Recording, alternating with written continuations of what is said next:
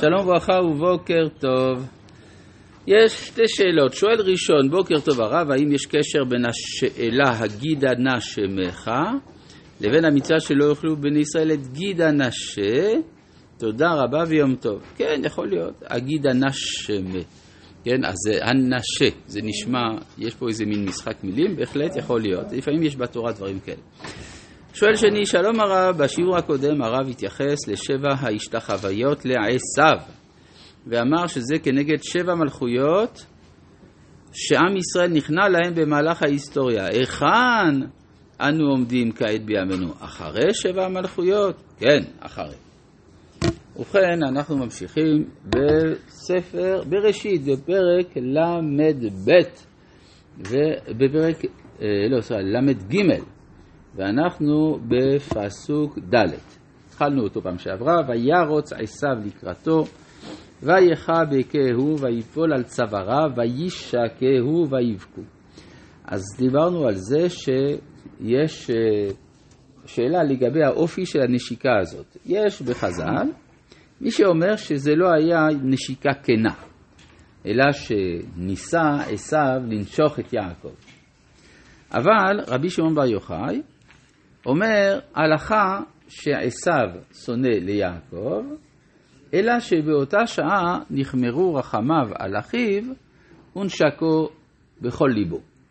עכשיו נשאלת השאלה, מה פירוש הביטוי הלכה? הלכה שעשו שונא ליעקב. הביטוי הלכה בחז"ל משמעותו מה שקורה בדרך כלל. בדרך כלל עשו שונא את יעקב, אבל יש לזה יוצא מן הכלל. ודווקא רבי שמעון בר יוחאי, שהיחס שלו אל הרומאים ואל אדום ואל הגויים בכלל הוא לא יחס חיובי, כפי שעולה מכמה הלכות, דווקא הוא מסוגל לזהות את הנקודה הטהורה, ואומר שנחמרו רחמיו על אחיו. נשאלת השאלה, מה זה נחמרו רחמיו? וכי, אה, כלומר, מה הייתה הסיבה לרחם על יעקב באותה שעה? התשובה היא בגלל שהוא היה צולע. כלומר, הצליעה של יעקב מעוררת רחמים של עשיו. והדבר הזה מזכיר לנו קצת את היחס של עמי המערב אל העם היהודי אחרי השואה. חלק גדול מהמוכנות של הענקת מדינה ליהודים זה היה בגלל סבלם של היהודים. זוכר שפעם אחת שמעתי את אה, דוב שילנסקי, זיכרונו לברכה, שהיה יושב ראש הכנסת וגם היה מהלוחמים בתש"ח, ואז הוא סיפר שכאשר הוא יצא ממחנה דכאו שבגרמניה, אז uh, הוא שוחרר, והוא היה נראה נורא מסכן, כן? הוא היה נראה אחרי מה שעבר שם, היה נראה נורא מסכן, והוא הרגיש שהגויים שמסתכלים עליו מרחמים עליו. אז הוא אמר, אני מעדיף להיות חזק ושלא ירחמו עליי מאשר המצב הזה. אפשר לומר שזה מעין הדבר הזה. כלומר, יש מצב שבו עשו אה, מוכן לגלות אחווה כלפי יעקב, עם יעקב בחולשה. אז זה המצב הזה, אבל כאן באמת נשקו בכל ליבו. כלומר, הדבר הזה נותן איזושהי תקווה. תקווה שבאחרית הימים, אז אה, האחווה בין יעקב לעשו חוזרת אל מקומה. זאת הסיבה שהוא שינה את התוכנית, כי הוא הגיע עם 400 איש. כן. הוא קיבל את המנחה גם והכל, זאת אומרת, הוא ראה יחס של הכנעה. יחס של הכנעה, אז הוא מוכן לקבל, כן? עם ישראל חזק זה תמיד מהווה בעיה בעיני העולם המערבי. היה גוי אחד בשם שרל דה גול. הוא דיבר על זה שמדינת ישראל זה בסדר, אבל בתנאי אחד, שהם לא יהיו חזקים מדי, ויעשו מה שאנחנו, האירופאים, אומרים להם. במידה והם מחליטים להגן על עצמם שלא על פי ההחלטה של האירופאים וכדומה, אז זה כבר חוצפה, כן? איך אומרים? עם של אליטה, אה, הבטוח בעצמו הוא שתלטן. ככה הוא אמר על עם ישראל באותם הימים. אני חושב שזה מחמאה דרך אגב. כן, בסדר, יש מחמאות, יש מחמאות. אם הוא נשקו בכל ליבו, כן. זה לא עם האינטרס של בגלל שהוא חלש, הוא יכול ליבו באמת לא בגלל שהוא חלש הוא עושה את זה.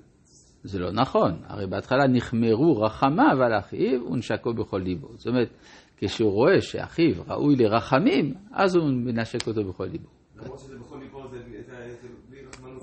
מנש- ונשקו בכל ליבו זה אחרי הנחמרו רחמיו. כן? זה לא במקום. אה, ויישא את עיניו, וירא את הנשים ואת הילדים, ויאמר מי אלה לך, ויאמר הילדים אשר חנן אלוהים את עבדיך, ותיגשנה השפחות עיניו ילדיהן ותשתחוונה. ותיגש גם לאה וילדיו וישתחוו, ואחר ניגש יוסף ורחל וישתחוו. ויאמר מי לך כל המחנה אשר פגשתי, ויאמר למצוא חן בעיני אדוני.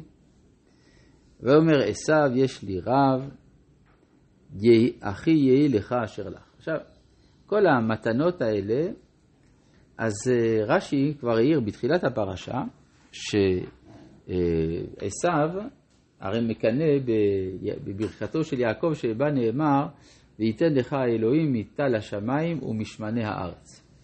אבל כשהוא מראה לו שיש לו שור וחמור, צאן ועבד ושפחה, וגם ילדים, אלה הם אינם לא מן השמיים ולא מן הארץ. אז אחד הדברים המאפיינים את ההתנהגות של היהודים בערי אדום. ליהודים לא היה קרקע. היה בדרך כלל אסור להם לעסוק במלאכת קרקע, או לעסוק במלאכה, אה, בכל מיני מלאכות, רק ענייני מסחר היה מותר להם. וזה די אופייני למה שקורה כאן בין יעקב לבין עשיו. כלומר, אין לך סיבה לקנא בי. עכשיו, זה לא בגלל שפורמלית זה לא מן השמיים ולא מן הארץ, אלא זה בעצם בא לומר שעם ישראל אין לו מקום בעולם. כשאין לעם ישראל מקום בעולם, אז הוא נסבל. עכשיו, יש פה בביטוי של עשיו, פסוק ט', ויאמר עשיו יש לי רב, אחי יהי לך אשר לך. מה זה יש לי רב? רב זה הרבה. אז הרבה זה תמיד חסר. כי הרבה אפשר להוסיף עוד. אז בעצם כשהוא אומר יש לי רב, הוא אומר בעצם זה לא ייגמר לעולם. ויאמר יעקב, אל נא אם נא מצאתי חן בעיניך ולקחת מנחתי מידי, כי על כן ראיתי פניך כראות פני אלוהים ותרצני, קחת את ברכתי אשר ובטלך, כי חנני אלוהים וכי יש לי חול. ויצר בו ויקח. כלומר, עשיו אומר יש לי רב, ויעקב אומר יש לי חול. ומי שיש לו הכל, הוא לא צריך תוספת.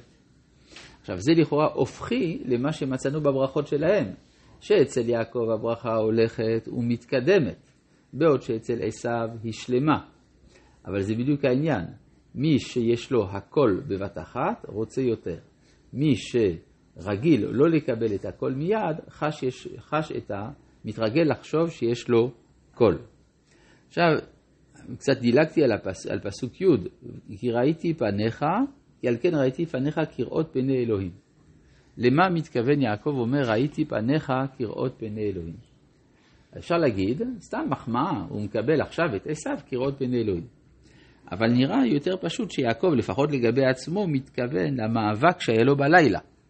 ראיתי פניך אז כראות פני אלוהים ותרצני. זאת אומרת שהוא ראה את הממד האלוהי שמסתתר בתוך עשיו. עכשיו זה מסביר, הרי יש לנו הלכה שאסור להסתכל בפניו של אדם רשע. מה זה להסתכל? הכוונה להתבונן. כן, לראות זה מותר, אבל ההתבוננות זה אסור, אסור להסתכל לפניו של אדם. אז איך הוא אומר ראיתי פניך? אומר רבי צדוק מלובלין, הוא התכוון לניצוץ האלוהי שבעשיו, שהוא כן ראוי להתבונן בו, וזה מה שנאמר, ראיתי פניך כראות פני אלוהים ותרצני. אנחנו עוברים לפסוק, כן, ויצר בו ויקח, פסוק י"ב, ויאמר, נישא ונלך ואליך לנגדך. כלומר, ויאמר אליו, אדוני יודע כי הילדים רכים והצאן והבקר עלות עליי, ודפקום יום אחד ומתו כל הצאן, ויעבורנה אדוני לפני עבדו. מה פירוש כל השיחה הזאת? היא, שיחת נימוסין, אבל למה היא הובאה בתורה? הרב קוק מסביר באורות, יעבורנה אדוני לפני עבדו, יש איזה זמן בהיסטוריה שבו עשיו הוא זה שצריך לקחת את האחריות על, הפ... על הפוליטיקה, זה נקרא יעבור נא אדוני לפני עבדו. כן, שלח לו את הפורפירה, ורק מאוחר יותר יעקב ייכנס לעניין.